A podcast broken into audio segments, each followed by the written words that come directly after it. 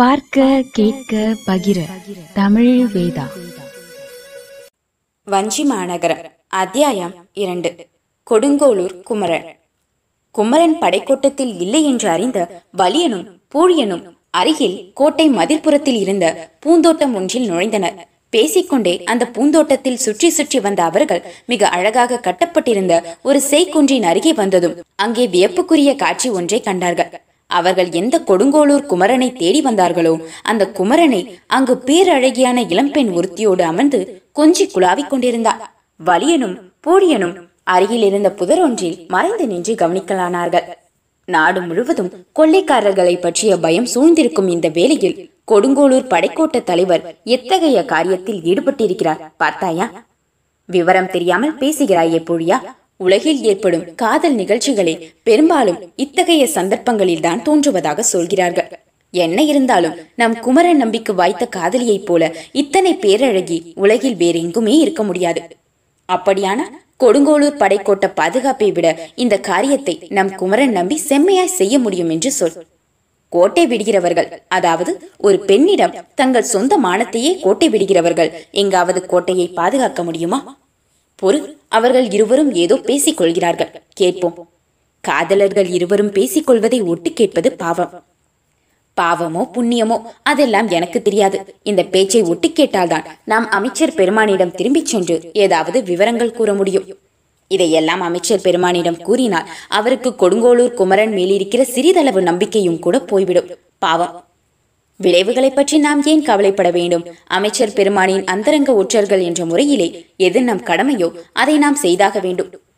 அவர்கள் பேசிக்கொள்வதிலிருந்து கொடுங்கோளூரின் பெரிய ரத்தின வணிகர் ஒருவருடைய மகள் அவள் என்று தெரிகிறது.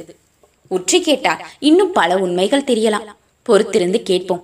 குமரன் நம்பியும் அவன் காதலியும் இங்கிருந்து புறப்பட்டு சென்ற பின் நாமும் வேறு வழியாக இங்கிருந்து வெளியேறி அப்போதுதான் புதிதாக வருகிறவர்கள் போல கோட்டையில் போய் குமரன் நம்பியை சந்திப்போம் என்று அவர்கள் இருவரும் தீர்மானம் செய்து கொண்டார்கள். இப்படியெல்லாம் இவர்கள் நின்று கவனிப்பதை அறியாத குமரன் நம்பி தன் காதலியிடம் உருகி உருகி பேசிக் கொண்டிருந்தார். பெண்ணே இன்று எத்தகைய சூழ்நிலையில் இங்கு நான் உன்னை சந்திக்க வந்திருக்கிறேன் தெரியுமா? மகோதை கரை முழுவதும் கடற்கொள்ளைக்காரர்களை பற்றிய அச்சம் பரவி இருக்கிறது பேரரசரோ பெரும்படை தலைவரோ தலைநகரில் இல்லை.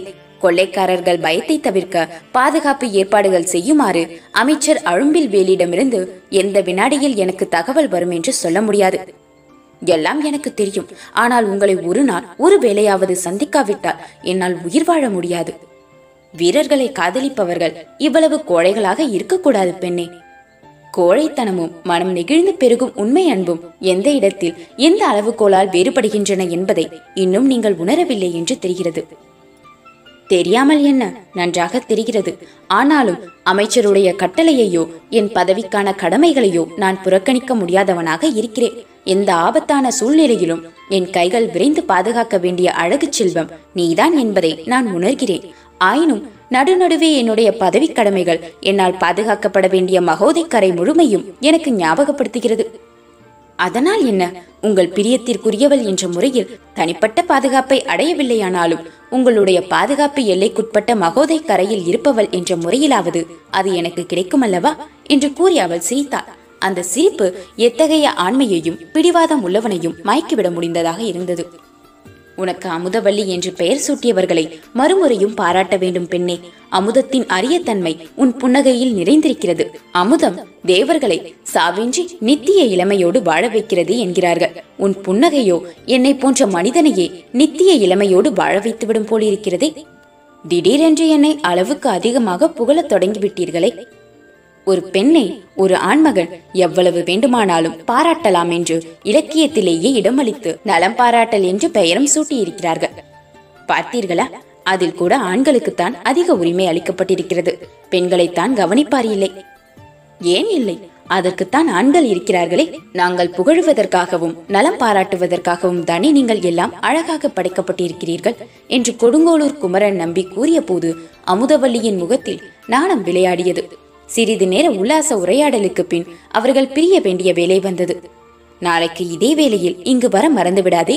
ஊரெல்லாம் ஆந்தைக்கண்ணன் பயமாய் இருக்கிறதே என்று பேசாமல் இருந்து என்னை ஏமாற்றி விடாதே. உன் தந்தையார் வயிற்றில் நெருப்பை கட்டி கொண்டிருப்பார். எங்கே ரத்தினங்களை எல்லாம் ஆந்தைக்கண்ணன் வாரிக்கொண்டு போய்விடுவானோ என்று அவருக்கு குடல் நடுங்கும். உன் தந்தை தன்னிடமுள்ள எல்லா ரத்தினத்தை பற்றியும் கவலைப்படட்டும். ஆனால் ஒரே ஒரு ரத்தினத்தை பற்றி மட்டும் அவர் கவலைப்படுவதை விட்டு விடலாம் எந்த ரத்தினத்தை பற்றி சொல்கிறீர்கள்? புரியவில்லையா? இதோ என் எதிரே நின்று பேசிக் கொண்டிருக்கும் இந்த அழகு ரத்தினத்தை பற்றி தான் சொல்கிறேன் என்று அவள் பூங்காரத்தை பற்றினான் குமரன். பின் மெல்லிய குரலில் அவள் செவியருகே நெருங்கி கூறலானான். என்னை பொறுத்தவரை அவர் பெற்றிருக்கும் ரத்தினங்களில் உயர்ந்ததும் விலை மதிப்பற்றதும் இதுதான். அதிகம் புகழ வேண்டாம். நான் நாளைக்கு அவசியம் வருகிறேன் என்று நாணமும் மென்மையும் இழைந்த நளின குரலில் கூறியபடி அவனிடமிருந்து தன் கரங்களை விடுவித்துக் கொண்டார் அமுதவல்லி. அவள் செல்லும் வழியை திரும்பி திரும்பி பார்த்தவனாக படைக்கோட்டத்து பாதையில் நடந்தான் குமரன். அவனுடைய நெடிதுயர்ந்த தோற்றத்திற்கும் இளமை மிடுக்க நிறைந்த அந்த வீர கம்பீர நடைக்கும் பொருத்தமாக இருந்தது. சிங்கை ஏறு பார்ப்பது போல் அந்த எடுப்பான பார்வையே அவனுக்கு பெருமிதம் அளித்தது.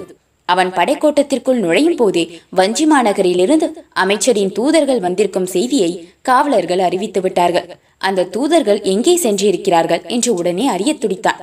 சிறிது நேரத்தில் மறுபடியும் தங்களை வந்து காண்பதாக கூறி சென்றார்கள் என்றான் கோட்டை வாயிற்காவலர் தூதுவர்கள் வந்த நேரத்தில் தான் படைக்கோட்டத்தில் இல்லாமல் போய்விட்டோமே என்ற கழிவிறக்கமும் அவர்கள் வரவை மீண்டும் எதிர்பார்க்கும் ஆவலுமாக காத்திருந்தார்.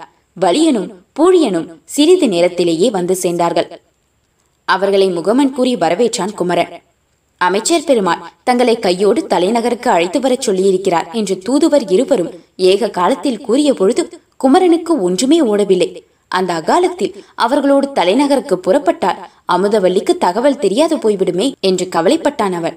மறுநாள் தான் கொடுங்கோளூருக்கு எப்போது திரும்ப முடியும் என்று தெரியாததால் அனாவசியமாக அவள் பூந்தோட்டத்திற்கு தேடி வந்த அலைவாளி தான் தலைநகருக்கு பயணமாவதை எப்படி அவளுக்கு தெரிவிப்பது என்று வருந்தினான். நீங்கள் இருவரும் விரைந்து சென்று என் வரவை அமைச்சர் பெருமானுக்கு உரைப்பதற்குள் நான் பின்தொடர்ந்து வந்துவிடுகிறேன் என்றான் குமரன். அதை கேட்டு வலியனும் பூழியனும் ஒருவர் முகத்தை ஒருவர் பார்த்து பொருள் பொதிந்த புன்னகை செய்தனர்.